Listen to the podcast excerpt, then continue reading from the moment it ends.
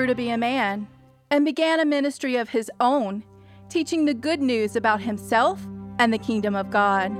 Jesus also had some very interesting times with his disciples, and he performed many miracles.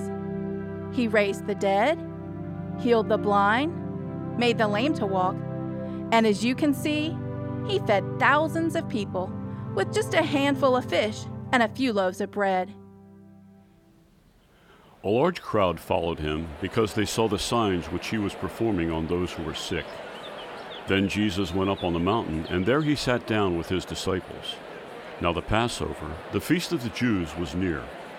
Therefore Jesus, lifting up his eyes and seeing that a large crowd was coming to him, said to Philip, "Where are we to buy bread, so that these may eat?"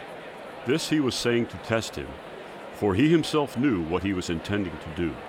Philip answered him, 200 silver pieces wouldn't be enough to buy bread for every person to eat. There's a lad here who has 5 barley loaves and 2 fish, but what are these for so many people?" "Ah, thank you for sharing your lunch with us, young man. Have the people sit down." Now there was much grass in the place, so the men sat down in number about 5,000. Jesus then took the loaves, and having given thanks, he distributed to those who were seated, likewise also of the fish, as much as they wanted. When they were filled, he said to his disciples, "Gather up the leftover fragments so that nothing will be lost." So they gathered them up and filled 12 baskets with fragments from the 5 barley loaves which were left over by those who had eaten. Therefore, when the people saw the sign which he had performed, they said, "This is truly the prophet who has come into the world."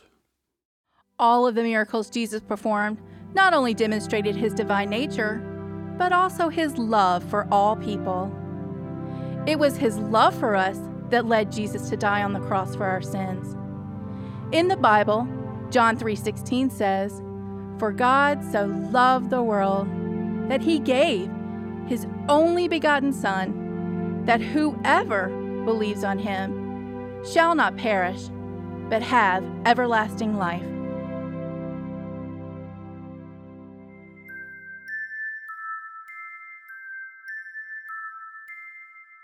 This concludes Scene 4.